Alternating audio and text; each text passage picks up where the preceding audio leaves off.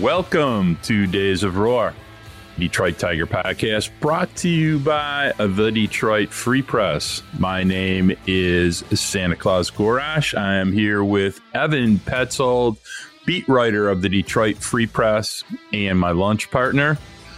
Merry Christmas in a, in the next few days, Ev. You did a little work this week. How how's everything going, buddy?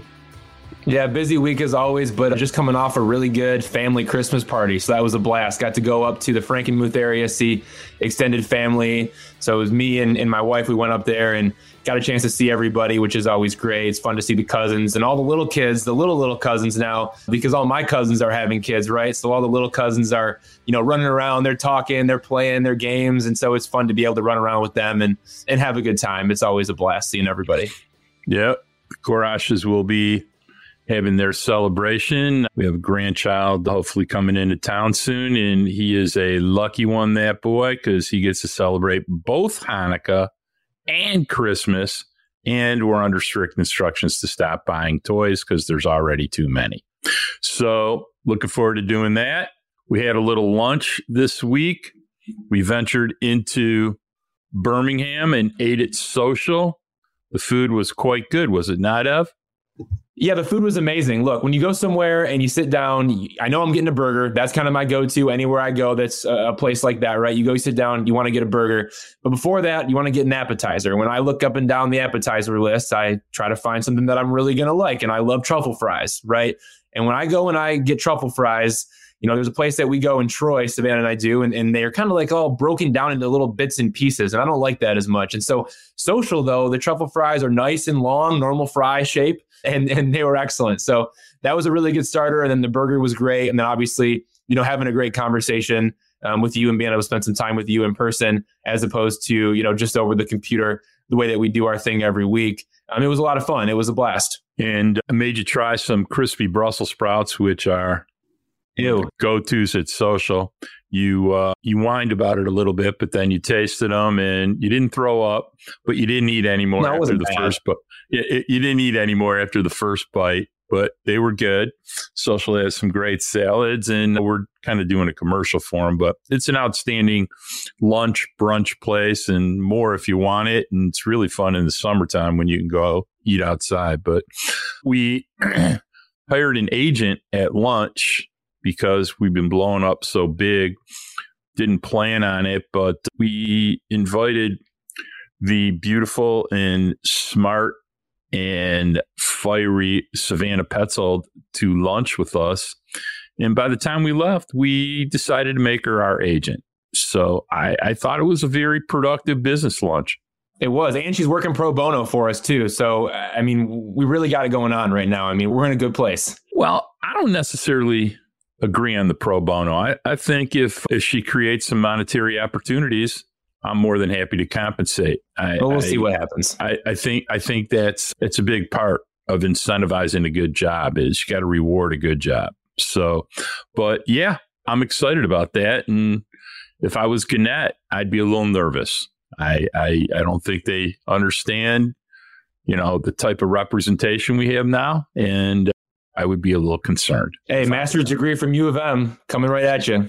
so, all right, well, let's get into the baseball there were some baseball things this week, Ev. And as Scott Harris keeps adding piece by piece by piece, his offseason uh, looks like he's trying to build out a roster of actual major league players. Let's get into the big two. Question number one of the big two the Tigers signed Jack Flaherty to a one year, $15 million contract. Why Jack Flaherty? And what do we think about this uh, addition? I found it interesting because going back early in the offseason, I heard the Tigers were interested in Luis Severino. Severino obviously signed a deal with the New York Mets, and I heard the Tigers had put in a competitive offer, but you know Severino just wanted to go to the Mets because of the manager they hired there, and you know they have history with you know, their time together in New York. And so the Tigers seemingly pivoted to Jack Flaherty. So yeah, one year, 14 million. I think it's an interesting deal because this guy is a seven year um, MLB veteran. If you want to call him a veteran, I think that might be fair at this point, considering how long he's been around. But he also just turned 28 in, in mid October. So he is relatively young. He can earn up to a million dollars in start based incentives. If he makes, you know, 30 starts, he's going to get the full million dollars, which pushes the value of the deal to 15 million.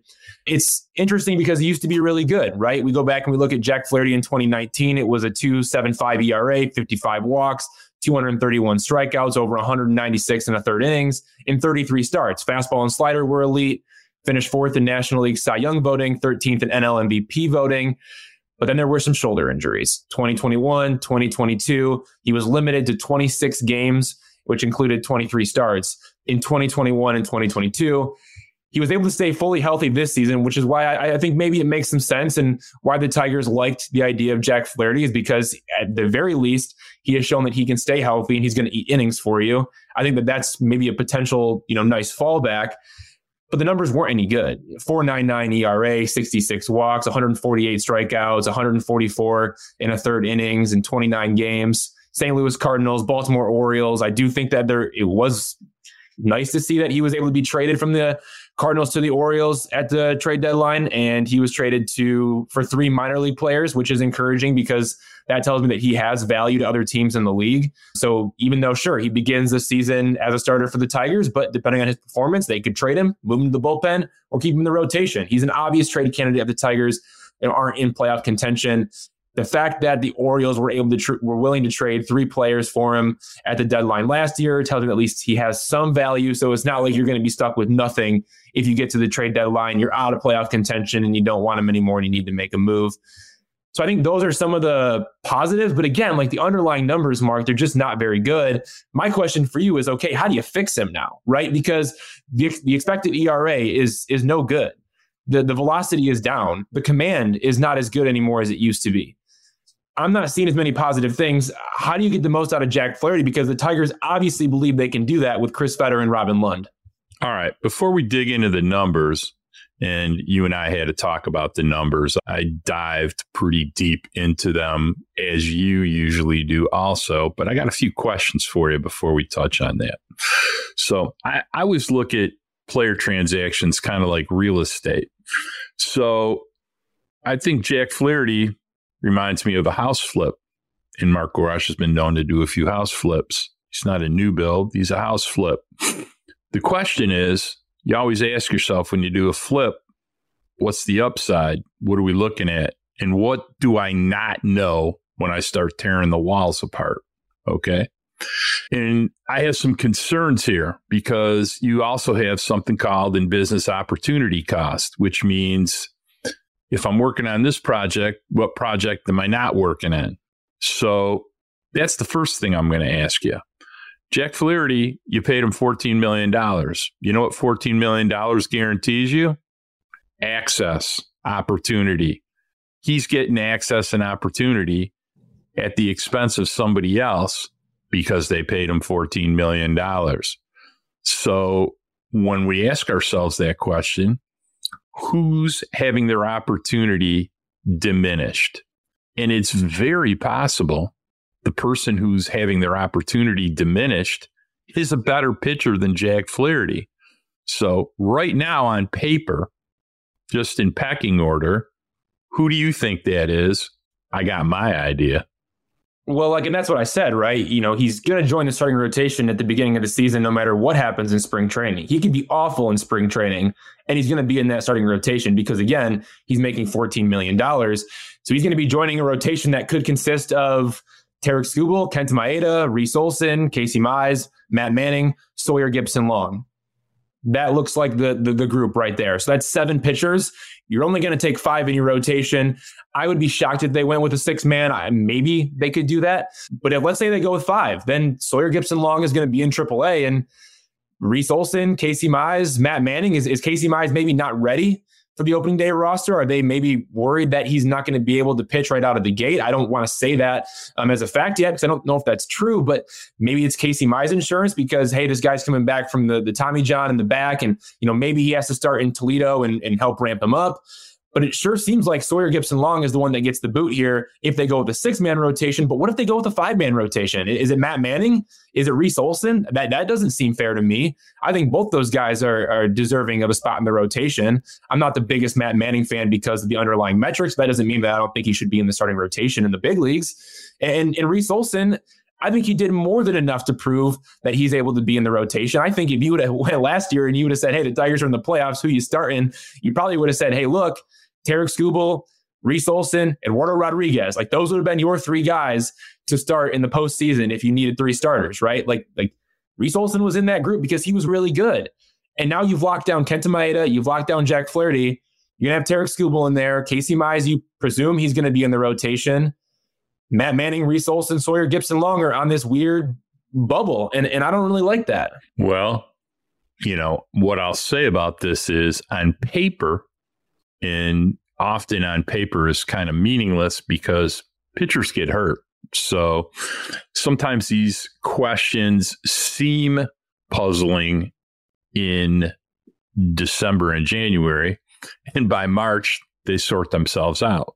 But on paper today, I would I would be a little concerned if I was Reese Olson. I, I would. The Tigers are not demoting Matt Manning no matter what anybody thinks. And I think we talked about this a little last week. I mean, if you take out the three worst starts in Matt Manning's last 27 starts, the other 24 starts, he has a 246 ERA. So Yeah, but he's got two options, so he better show up yeah, and pitch well in spring, I think. Not worried about it. Uh, I, you know, I think the Tigers think more highly of Matt Manning than many fans do. And, you know, I would not be shocked if they made a trade the question is, what kind of trade are they going to make? We'll start seeing things loosen up in the month of January as players come off the board in free agency and teams start understanding what they need. And I think a pitcher that has three years of control and some history of success is going to be attractive to some people. Some teams manage their payroll that way, and we'll we'll see what happens with that. It would not shock me. But I agree is, on that completely. No, no, wait. I agree on that completely, though. But again, the Tigers obviously went out and got Jack Flaherty on a one year deal, knowing that he could eat innings because they need somebody to eat innings. That, that's the problem. Is you know you have Casey Mize coming back from a surgery, two surgeries actually. You have Tarik Skubal coming back from this flexor tendon surgery that he had, and he came back and he pitched the you know second half of the year last season. But again, he doesn't have a full season under his belt. He's going to be innings are going to be limited in some way, you'd have to think. It's not like this guy can just be expected to go out there and shove a ton of innings. Like there might have to be some monitoring for him. The Tigers are going to be very careful with their starting pitchers. Kenta Maeda coming back from a, a Tommy John surgery and another injury. And I know that he's a veteran guy, but you still have to watch out for it at least a little bit. Reese Olson is still young and building up. Sawyer Gipson-Long still young and building up. Matt Manning obviously has not pitched a ton of innings because he's just had consistent injuries, whether it's a foot injury or whether it's shoulder injuries, whatever it is with him, he's been hurt. So you have a bunch of guys, almost your entire rotation, that is they're going to have to be monitored closely. You don't really have one true workhorse guy who you can count on to throw you north of 150 innings that you, you feel really confident. I think is going to be that guy, no doubt.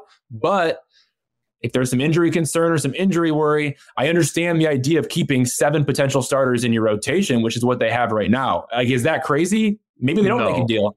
It's not crazy because I think we both know that over the course of a season, typically you use between 13 and 16 starters. That's A. B, you got to kill between 800 and 850 innings from your starters over the yep. course of a season. And if we were having a talk with Scott Harris, I would guess, based upon his love of data and his strategy, is that's exactly what he would tersely look at the two of us and say is look guys i understand you think there's a log jam when the season starts but i got to figure out how to get 800 to 850 innings and over the course of 26 weeks. This is how we're going to do it and these are the guys we're going to do it with. So if somebody has to spend a few weeks in Toledo.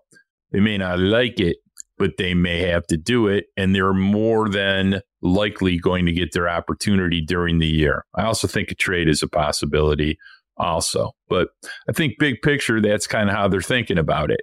Now, do I think it? I also think you know, based upon what we've discussed and the success they had last year, they like to fashion themselves as a pitcher destination where they rehab arms that seem to have gone off the tracks that previously either had a lot of potential and success or just had a lot of potential and not a lot of success, but they can optimize them.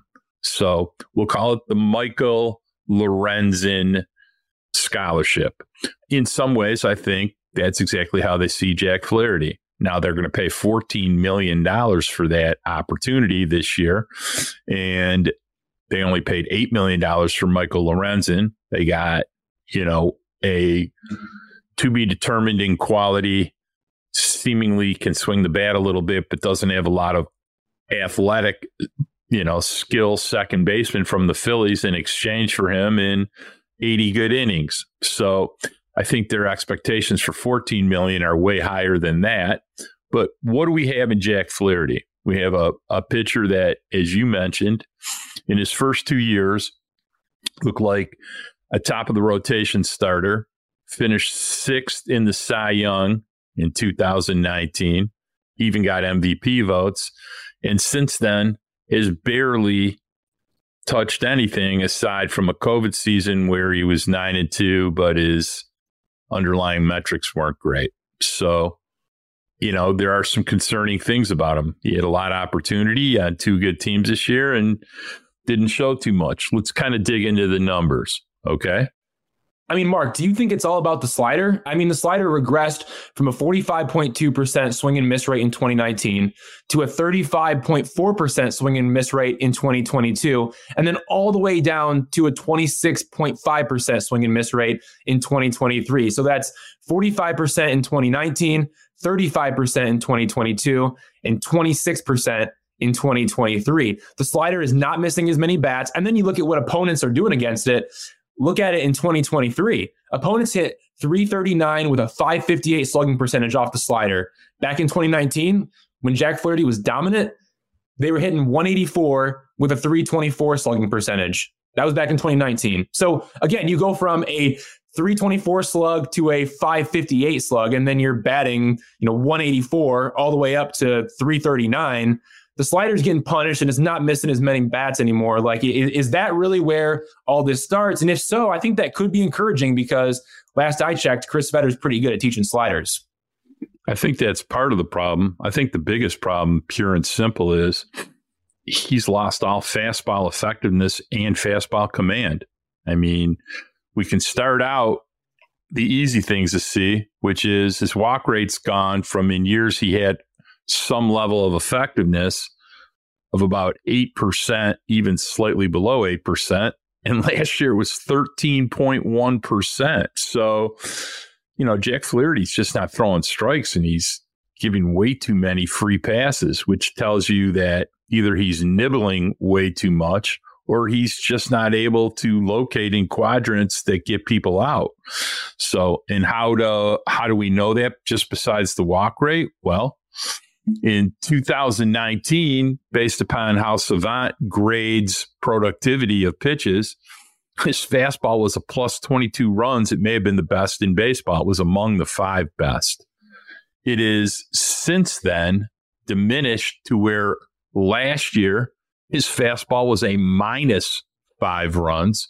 It was a a minus eight runs in 2022. And so the bottom line is he's just not getting people out with his fastball. He allowed a, a 324 batting average in 22 against his four seamer. Last year was 290.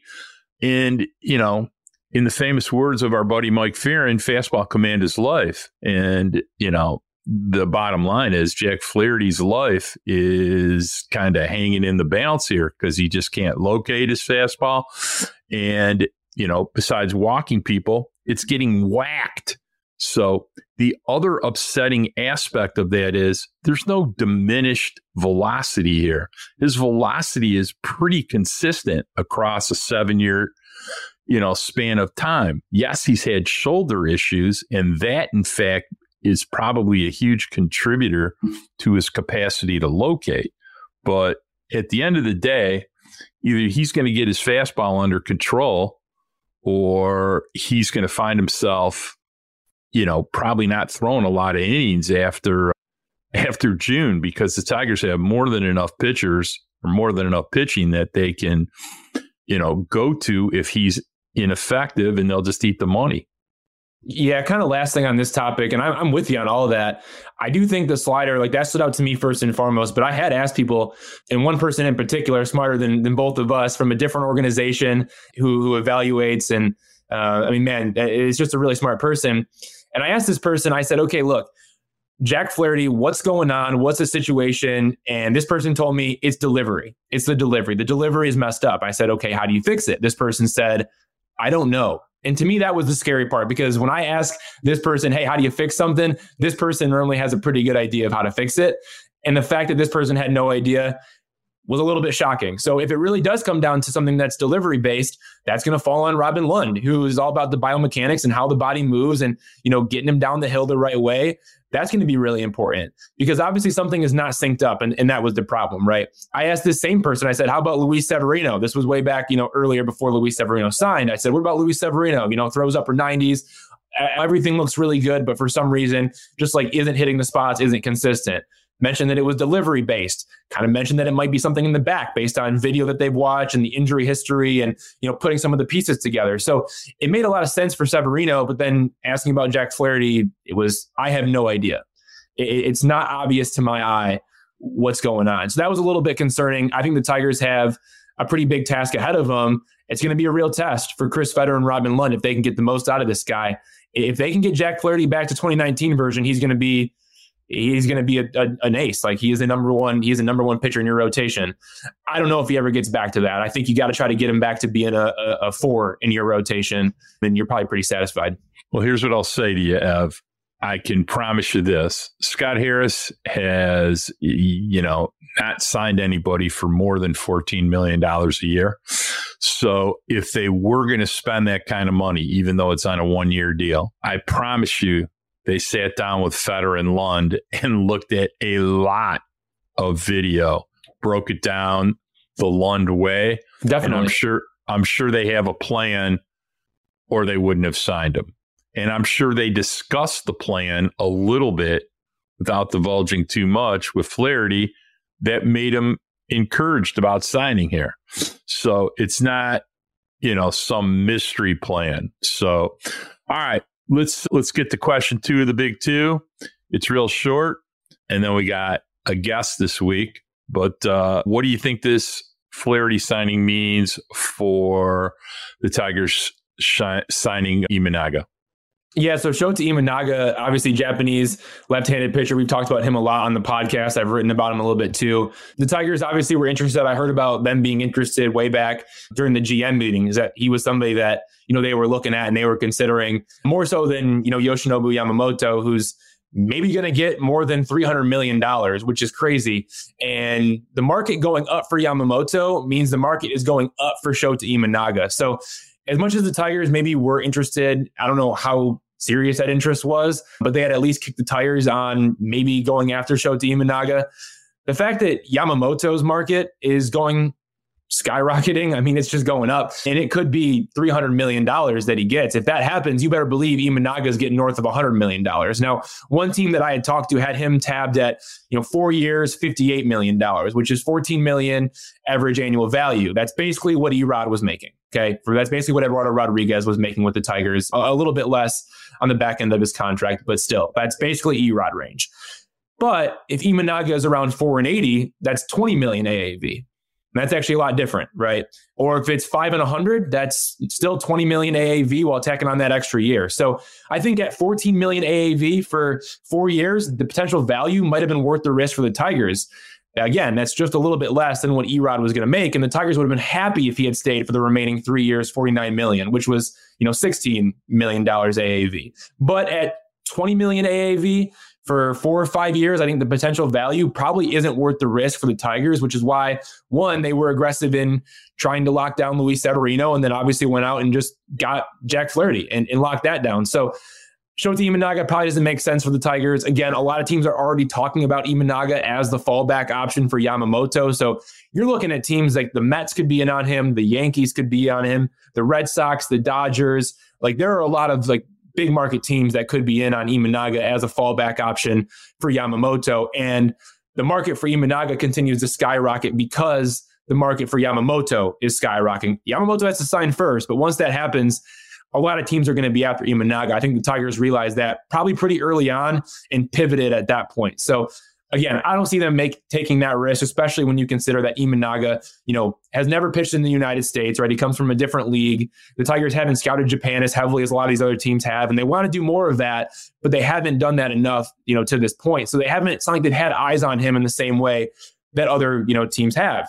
So I think that's worth noting and something to monitor still. But at the same time, I really don't see Imanaga signing with the Tigers anymore, or the Tigers really making a strong push for Imanaga now that Flaherty is in the fold. I'll give a shorter answer than you. They're not signing him now. Period. Let's take a break. All right. We have, I want to set this up for everybody so they know. We're going to take a break. And when we come back, we're going to talk to Carlos from the Free Press. He wrote an article about AJ Hinch signing. And we're going to get to that when we come back in a minute.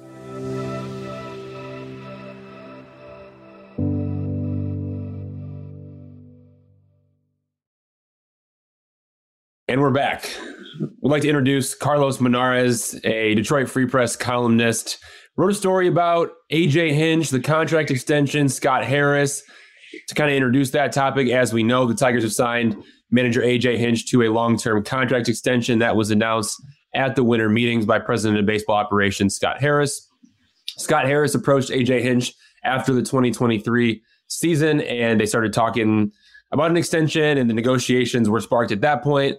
And then about a week later, they completed um, the extension. The terms of the contracts were not disclosed. We know AJ Hinch was under contract um, initially until 2025. So who knows how long that's going to be, but he was already under contract for two more years. Now he gets the contract extension tacked on. Carlos, thank you for joining us. We are very excited to hear from you. Can you explain kind of the story that you wrote and the, the thought process behind it?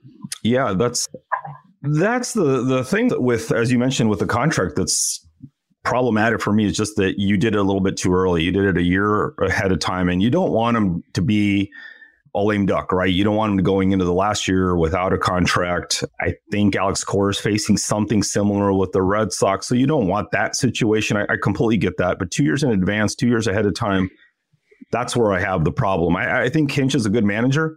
It's hard to quantify how much of a difference he's made exactly but he certainly has a winning track record with the Astros. He hasn't quite done as much as maybe we would have hoped in three years with the Tigers, but you know, it's a rebuild. You got Scott Harris coming in. There's going to be some time to for acclimation, but you could have done this next year. You know, that's what I just don't understand is you jumped the gun. And the other thing that was weird is you waited a month to announce this and you do it in Nashville. You do it three states away. If you're really behind this decision and this commitment, do it in Detroit. You know, do it here, do it at the Tiger Club, Motor City Casino, whatever they call it now at the at Comerica. Have the big handshake moment, let people ask their questions. And annoying people like me are going to ask why it's so early, and maybe they, that's what they wanted to avoid.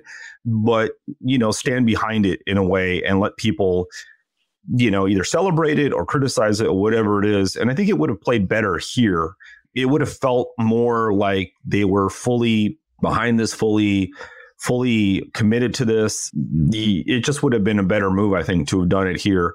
So that was a, that was a strange part to me.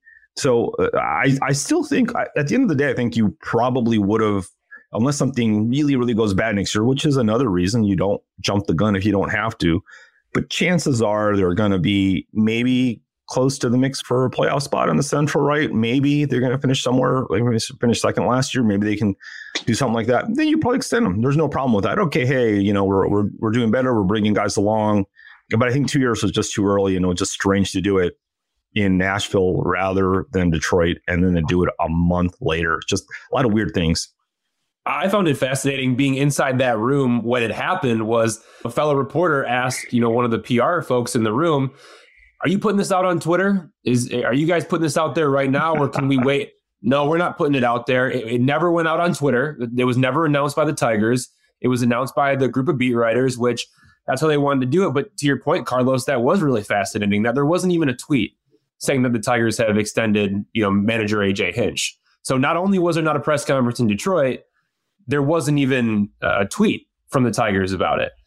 Mark, I know you have some interesting, you know, thoughts on this, and you know, we both respect AJ Hinch for sure, and I know Carlos does as well. We think that AJ Hinch is one of the best managers in the game for reasons that we've explained over and over again in the past.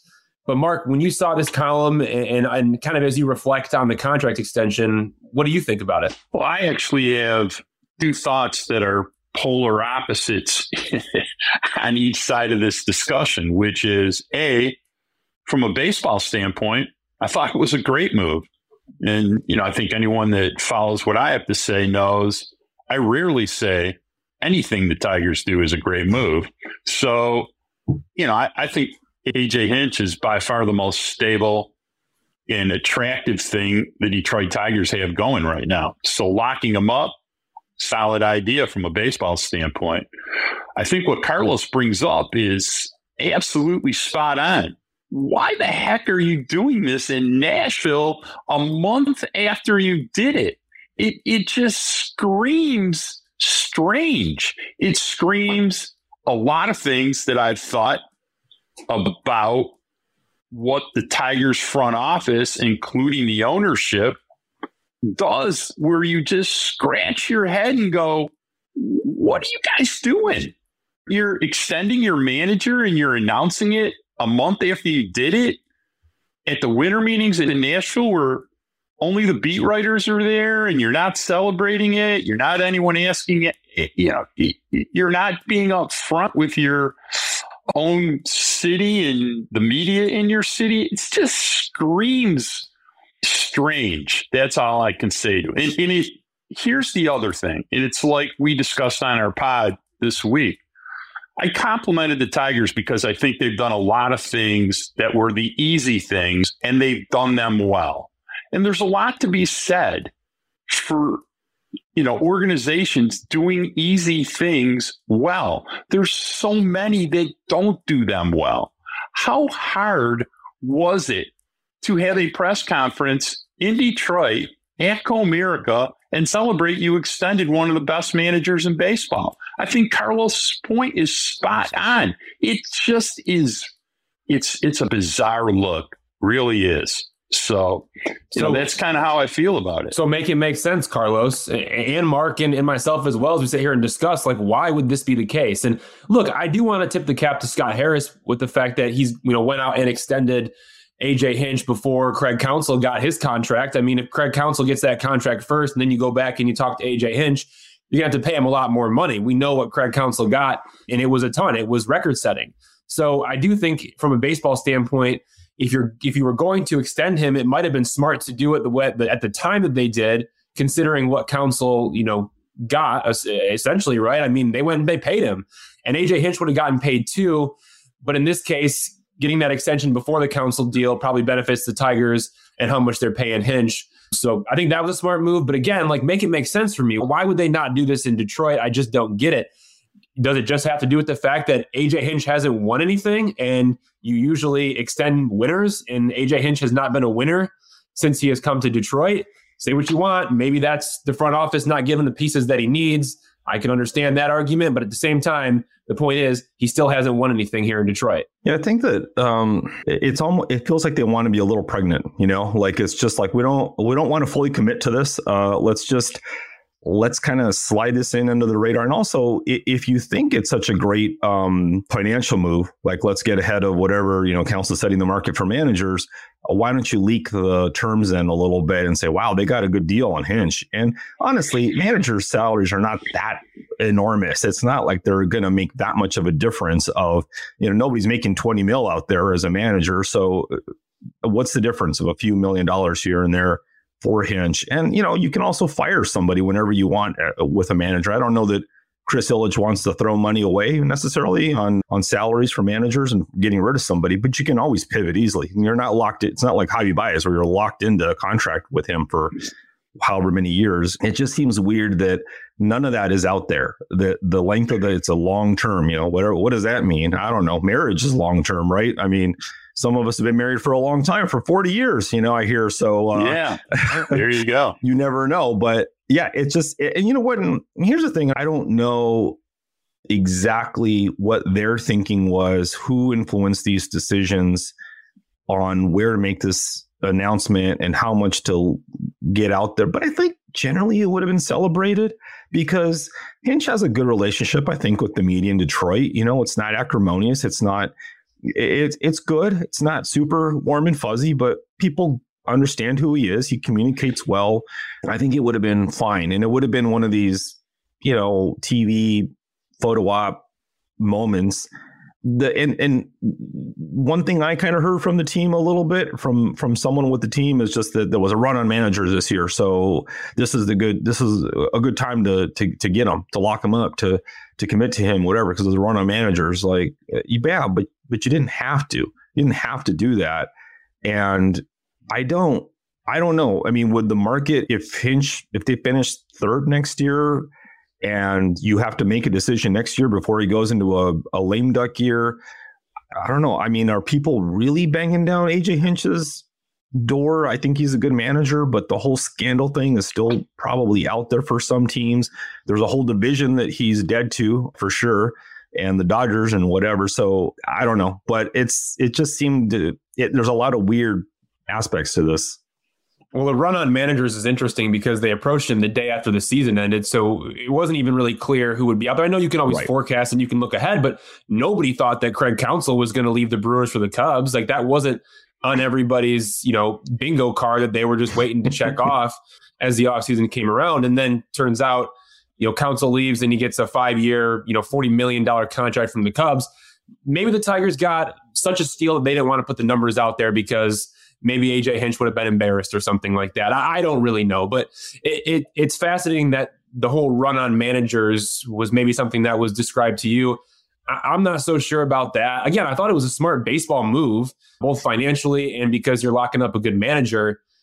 But to me, I just keep going back to why wasn't there a press conference? Why wasn't there? Why wasn't this made a, a huge deal? I mean, again, it's not like AJ Hinch has any bad blood with any media members. Like, not at all. Like, he's great.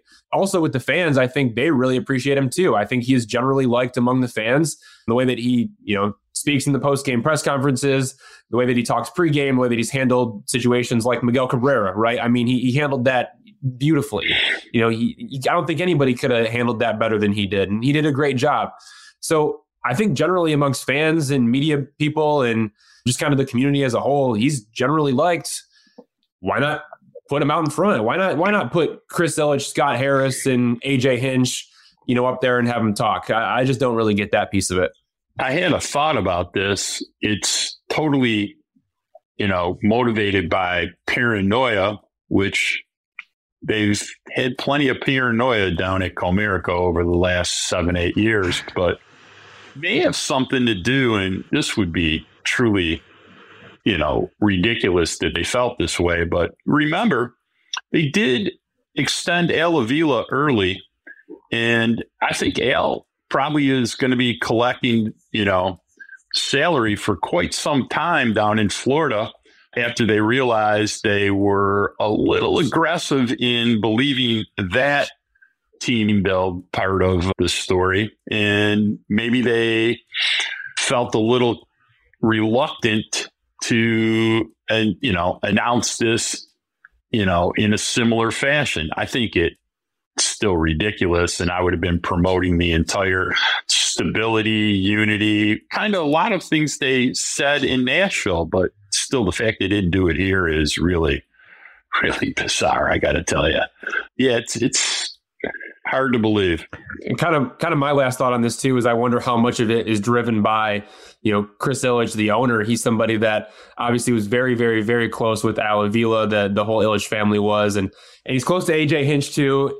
I know AJ Hinch had a pretty big hand in hiring Scott Harris, and that's pretty rare. You don't see that a lot of times from a manager, and so obviously the relationship between AJ Hinch and Chris Ilitch is real. That's there. Maybe that had you know something to do with why this happened now as opposed to a year down the road, or maybe this is the main reason why this happened at all. I mean, I I, I could definitely see that considering the relationship that Ilitch and, and Hinch have. Well, here's here's the that's a good point about Ilitch and imagine this: you're AJ Hinch, right? You're the face of this team on a day to day basis in a very real way. You're the leader of this team in many ways, and your ultimate boss of your company is Chris Ilitch. You get extended. There's an announcement. Your boss isn't there. What would it feel like if you're you're not celebrated on a day where your organization, your business decides to, you know, we're we're promoting Evan Petzold to sports editor, but Mr. Gannett is not there today for some reason. Like what? You know, it's it's or we're giving you a contract extension and your boss isn't your ultimate boss is not there. That that's kind of weird, you know, which is again part of the whole photo op thing is you throw everybody up there. And let's let's be real too, and just real this is maybe too inside baseball for journalism, but you throw Chris Ilitch up there, you throw Scott Harris up there, you throw AJ Hinch at Comerica Park. The Hinch stuff will be definitely part of a big part of the news. But people also get some questions in for Scott Harris.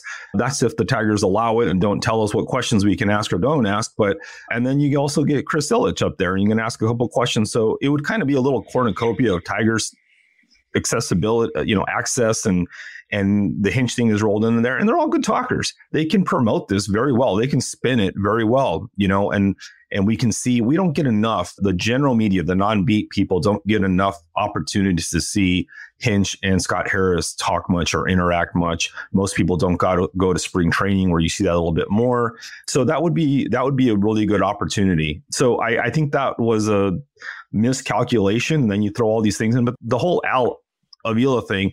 And and Mark, your your point is good that you know this organization is very attuned to criticism. They're they're touchy about things, and that's fully their right. But if they feel that there were there's been criticism out there about you know Hinch and he hasn't won enough, and and I don't know. I mean, you can pick and choose whatever you want on the internet and what people are praising and what they're critical of.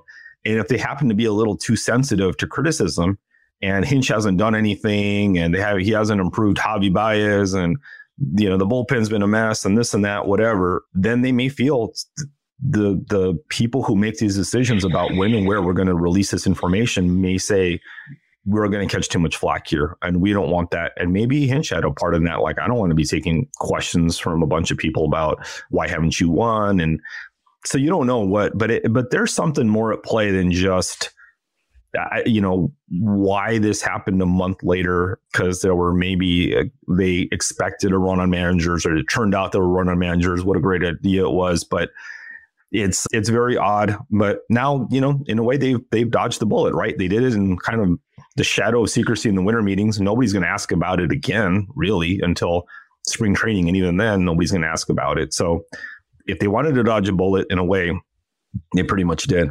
Well you, you know, at least now the two of you have, if you want to write about it, it's a good question. no doubt, no doubt. Carlos, thank you so much for coming on, man. It's always a pleasure to have you. And, you know, we love your show. We listen to it all the time. And uh, for you to come on our show, that means a ton. So thanks for being with us. Oh, my pleasure. Thanks for having me, guys.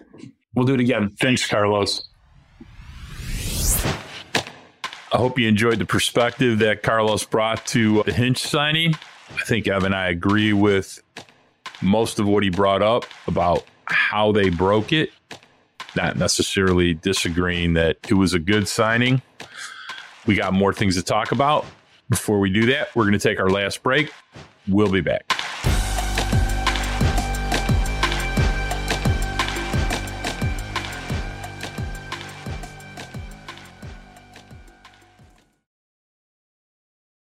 All right, so let's get to some fun Tiger stuff. Tiger signed Andrew Chafin. Wasn't like we didn't say that that was a good possibility. We both are big Andrew Chafin fans. I'm hoping maybe we go visit him at the campground and check out the RV because, damn, that's pretty cool. Guy lives in an RV for almost the entire baseball season, halfway between his farm and Comerica Park. Gotta like that guy. Tigers guarantee him 4.7 million, could be around for two years. You had a long talk with him. There was a press conference. What'd you learn? Yeah, a lot of good things coming out of the press conference with Andrew Chafin. First and foremost, he already has his camping spot reserved for the 2024 season. It's 45 minutes away from Comerica Park and 105 minutes away from his family farm, wife, and three kids in Ohio. He is currently on his family farm building a new house, preparing to open a wedding venue, and fixing a go kart. So those are the things that Andrew Chafin has been working on recently. He wakes up around 4 a.m. every day, sneaks off into his shop for a few cups of coffee, goes through the emails, and then he gets to work. He likes to be with his wife inside the home when the kids are getting up, and sometimes he'll go out and run errands, but he's always home at 4 p.m. for dinner with the family. But most of the time, he is working on his projects. Like this guy literally bought a dump truck and an excavator because he didn't want to pay somebody to move dirt from the backyard to the front yard as he is building his new house. So that's Andrew Chafin in a nutshell. But I think this was really important to note is Andrew Chafin is going to Kent State, his alma mater, for workouts this offseason. And it's the first time he's doing that. Andrew Chafin never throws a baseball in the offseason. Like, like until this offseason, never throws a baseball. Comes to spring training with zero pitches on the left arm uh, for the year, right? Like that. That's that's his mileage, right? Is zero every year coming to spring training. And for the first time, he's going to throw bullpens before spring training. He's also going up to Kent State right now, and he's not doing any lifting. He doesn't lift weights. He, he says that that's not good for him. He doesn't like to lift.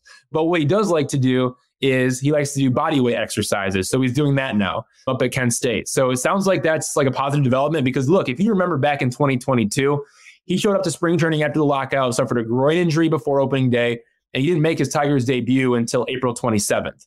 And Scott Harris and AJ Hinch, they talked to Andrew Chafin about look, it's important that we get off to a fast start. We have struggled to get out of the gate and win games early in the season over the past two years we're going to need everybody healthy. We need as many guys as we can ready to go and ready to pitch.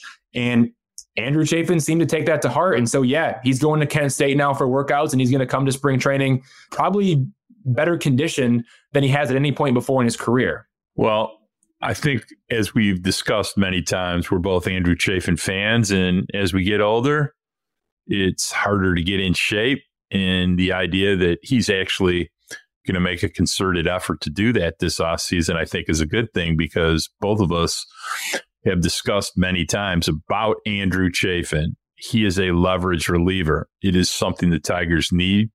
He's probably going to appear between 60 and 70 times next year if he's healthy in important situations. So the idea he's prepping for that, got to love it. Looking forward to it. And I do think, knowing me, that you and I should get in the car and go visit him because I want to see the excavation. I want to see the house built. I want to see the wedding facility being built. I may have a few side comments and suggestions. I think we, and Andrew Chafin just seems like the kind of guy we should go and visit. So, hey, maybe we could do a podcast live from the Chafin family farms. How about that? Or, or, from or from the RV or from the RV campground during the season. Maybe we can pick one of the two. At, at least an interview and a video. So, uh, but yeah, I mean, driving an excavator, especially in open spaces, pretty fun.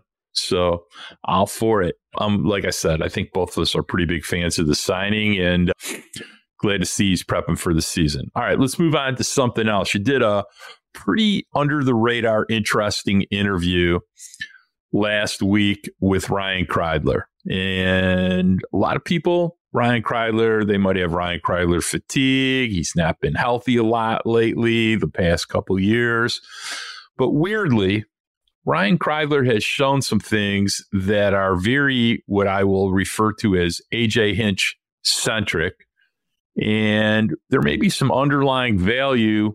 Maybe we're selling Ryan Kreidler short that he could be an under the radar contributor to the 2024 Tigers. First of all, and we could argue this, aside from Javi Baez, Ryan Kreidler is probably the Tigers' best defensive infielder. Okay. If it weren't and, for Javier Baez, like if there was a pecking order with who could play shortstop, it's Javier Baez, then it's Ryan Kreidler. And he's also pretty damn good at third and second, too. Okay. Indeed. Ryan Kreidler is a hitter. Not overly exciting, but weirdly has more power than you think, can draw a walk, has some swing and miss issues for sure. But as a secondary bench piece, AJ Hinch almost always prioritizes defense. The fact that he plays shortstop, a huge, huge benefit. And like I said, there's some power in that bat, more than zero for sure, more than Matt Vierling for sure. So I'll be interested to see how his season works out. Wouldn't be shocked to see him play more third base than people are thinking and could be a pretty useful piece. You talk to him, tell us what you found. Before we get into that, what do you think about the fact that he played 113 innings in center field and he's a right-handed hitter? Maybe. Does that help his uh, case? I think it does. I think that's part of the Zach McKinstry, you know, way of doing things now. If you play for AJ Hinch, if you're going to be a utility guy, you got to be able to play, you know, six, seven, eight spots. And he loves the versatility. He loves guys that can play defense, and he loves guys that are good athletes. So, and that's why I think maybe he could be a fit, right? The fact that he could go out there and he could play center field if he needed to him in in a pinch, you know, that's fine. Or if Parker Meadows for some reason isn't able to go that day or something's going on, you could throw a guy like Ryan Kreidler out there and he's probably going to be all right. And I think that's good to know as well. But the infield defense obviously is stellar. This is a guy who you remember back in 2021, he hit 270 with 22 home runs for Double A Erie and Triple A Toledo, and he was like a guy on the rise. He was moving up with Spencer Torkelson, with Riley Greene. He was in that conversation and a part of that group at that time. The Tigers gave him an opportunity, made the opening day roster last season, and was sent down in April. The Tigers wanted to get his back going. And then once that happened, things kind of fell apart. He banged his knee. Then when he was rehabbing the knee, he ended up with a, a sports hernia that he found out about and had to get core muscle surgery. Also had hand surgery back in 2022 and missed a lot of time. Hasn't gotten a ton of opportunities at the big league level, but in his 39 games, he hasn't hit. So the Tigers obviously need his bat to get going at the big league level when he gets another opportunity up there the problem is, is like, is he going to get that opportunity? There's a lot of depth on the roster when you look at guys like McKinstry in the mix and Andy Ibanez, even a Matt Vierling, who's probably going to be there opening day third baseman when it really comes down to it. We can talk about that at a different time mark. I don't want to argue today. But point is, there's a lot of depth in that infield room, in that roving kind of last spot on the roster. It's going to be a real battle for him. But I also think inside the clubhouse, he's a great guy. Like he's somebody that you want around. He talked a lot about going down to the Florida Complex League and playing some FCL games as he was rehabbing. That was like his first step. He was just DHing. Then he played some games in Lakeland and played some games in West Michigan. He talked a lot about reflecting on his journey through the minors and how nice it is to have a, a clubhouse and play, you know, up north where it's not super hot. And he said, you know, there's a reason why the, you know, Miami Marlins and the Tampa Bay Rays have a dome because it's hot down in Florida, you know, in, in the summer. And he got to play in the FCL for the first time in his life and experience like the lowest level of the minor leagues. He got to watch, you know, Max Clark and Kevin McGonigle, compared those guys to what he saw from Riley Greene in 2019 when it comes to the potential and the way that they, you know, carried themselves as young prospects first time in pro ball.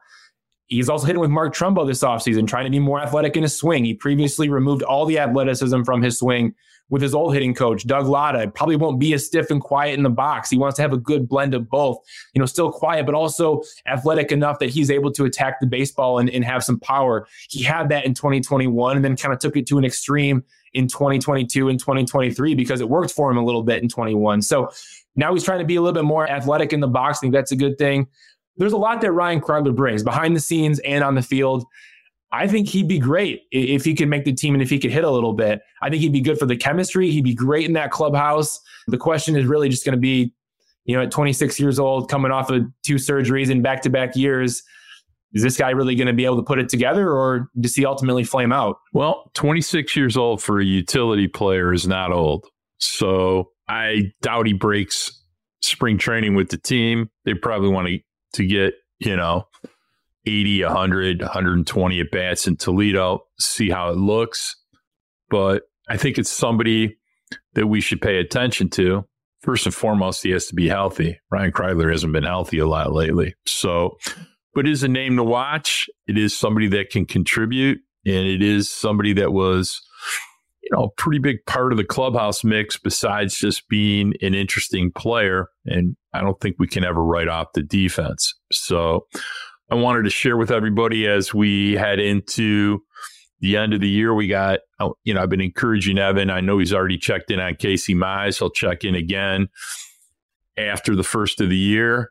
I'm going to see if we can check in on uh, Riley Greene. I've seen some things about Riley. He looked bigger. He kind of almost looks scary athletic and good in some of the videos I've seen of him hitting. We need to check in and see how healthy and how he's looking. It's always the st- straw that stirs the drink, and we need to make sure he's healthy. Period. End of story. Going to play left. Going to try to diminish some of the risk he takes every day, but that's the bat that makes everything else happen. So I'm sure you'll touch base with him after the first of the year. We're going to have some other interviews, got some good guests lined up. But what do you got planned for Christmas Day, my man? Just a lot of family stuff. Christmas Eve, Christmas Day, a lot of time spent with immediate family, um, both my family and then Savannah's family, obviously. So we just like to keep it local around here for those two days, but it's a lot of fun getting together with family and, and spending good time together. Going to church, Savannah and I always do that. So yeah, church, family time. That's pretty much it. How about you? Well, going to spend uh, Christmas Day with my daughter in law's family like we always do. We had strict instructions about what and how much to buy the grandchild. I, of course, ended up going to Target one day to pick up a few things that were not related to presents. And I ended up spending a whole bunch of money as I perused the aisles, buying my grandchild a bunch of things he didn't need. And I'll try to see if I can keep my son and daughter in law from admonishing me from buying way too many things that, you know, our grandchild doesn't need. But what's a grandparent supposed to do? These these are your jobs. So looking forward to spending time with my family, you know, my beautiful wife and my 85 year old mother and it's always a good time of year. We got New Year's after. Um, at some point in time, we might even see snow on the ground in Michigan, and uh, I won't be taking five mile walks outside in the last three weeks of December. I'm trying to get up north to go skiing, and I want some good snow. I'm I'm kind of I'm kind of waiting on it, man. I'm getting a little nervous. I mean, it's mid December now, and and nothing's sticking. So, well, you know, I've told the story, and I'll finish up with this. My father used to have a funny way of looking at wintertime, which was if it on the date of January 15th there was no snow on the ground, he would immediately go into the mode of he did not care what happened after January 15th because he knew within 60 days it was going to be the middle of March and basically nothing bad could happen anymore to winter once it got to the middle of March. Right. So no matter how much snow you had between, you know, November 25th and January 15th, if it was melted and gone, he figured there was nothing they could do to him that was bad about winter. Now we've had, you know, February in Michigan is like 75 days long. It's what it always feels like. And I've always tried to plan some vacations in February now because it's it's just so terrible here. But we're looking pretty good on the snow aspect of things. I mean, it's supposed to be like 45 degrees on Christmas Day. So I run out of I run out of time though, Mark, because I get out of here mid February to head down to Lakeland for spring training. So I, I run out of time to go skiing. So we need some snow soon. Let's let's get mm. that let's get that going. I'm feeling so bad for Evan Petzold that he has to go down to Florida for five weeks in the middle of February. It's just I'm getting my violin out, my mini violin. All right, everybody. I hope you have a beautiful holiday with your family. We don't expect too much to happen in Tiger baseball. The heck, they closed down the major league offices here this week. So I don't expect too many signings or free agent activity, although we might see Yamamoto sign. But for my partner, Evan Petzold, uh, I'd like to wish everybody a very Merry Christmas. We'll probably be back maybe next Tuesday because we're not going to record on Christmas Day because we're not insane. So, as I said, for my partner, Evan Petzold, I'd like to wish you a happy holiday and peace.